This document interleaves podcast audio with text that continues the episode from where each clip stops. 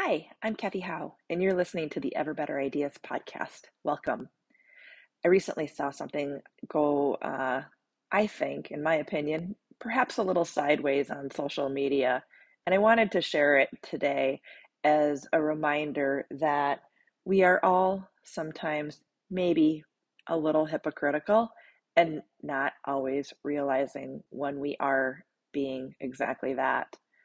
The post that I read said that the the author didn't believe that they needed to comment on everything they disagreed with on social media. You can have differing views and opinions and just scroll right, right on by was was basically my interpretation of what they were what they were saying. And I agree with that. You, you don't always have to comment on everything, right? Pick your battles kind of mindset. I agree.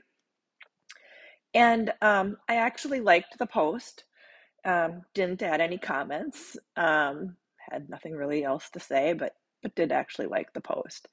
And because I liked the post, it kind of popped up in, in my notifications, if you will, when other people commented on it.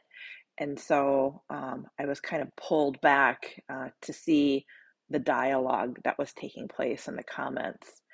And somebody had shared a comment that said, I don't know, I disagree. I think if somebody posts something on social media, if the comments are open, then they're inviting dialogue. They're inviting resistance. You know, they might not be looking for it. Maybe inviting is not the right word. I'm paraphrasing what this comment said, but they basically disagreed with the post and said, no, I think if it's out in social media, media that is social with comments available, then I can share my, my opposing views.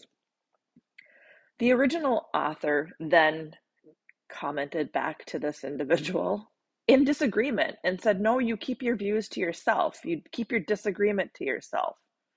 And I thought, well, that's an interesting response considering what this author originally posted. And then I noticed a third individual jumped in onto this little thread and disagreed as well, attacking the commenter, saying, no, you don't get to disagree with everything that's on the internet. You should just keep your comments to yourself if you disagree. And this whole uh, three-person thread just continued to devolve into borderline insults with one another. Now, I really don't know the relationship between these three individuals. I know who two of them are. I have an idea of the third person.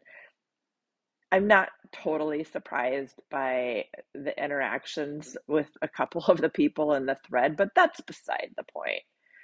I just find it interesting that the original post was saying, you don't have to comment your disagreement with everything you see on the internet. You can just scroll on by.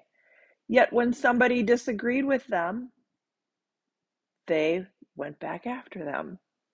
And then somebody else chimed in.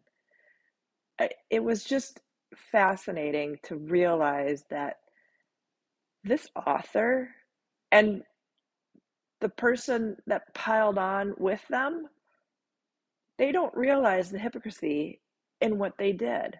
I'm certain of it because of the way this whole thread devolved. So my idea for today is when you look at situations on Facebook, I have actually two ideas. When you look at situations on Facebook, like what I just described, look at it as you might look at it as entertaining or pathetic or, oh, geez, social media is just a toilet.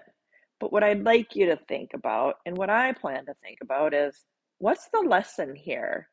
What's happening in this that I can learn from in a way that will make me a better person? And the second thing, the second idea that I have is to watch for my own hip- hypocrisy. When do I declare a value and then do something that goes strikingly against it?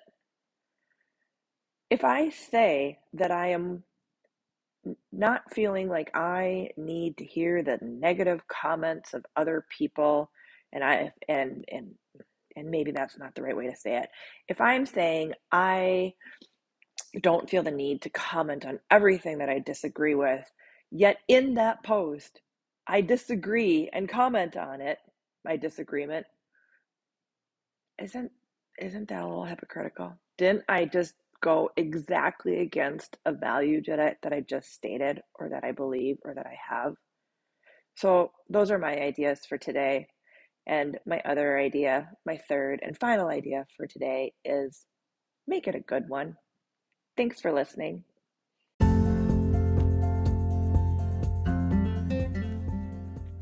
Thank you for listening to today's episode of the Ever Better Ideas podcast.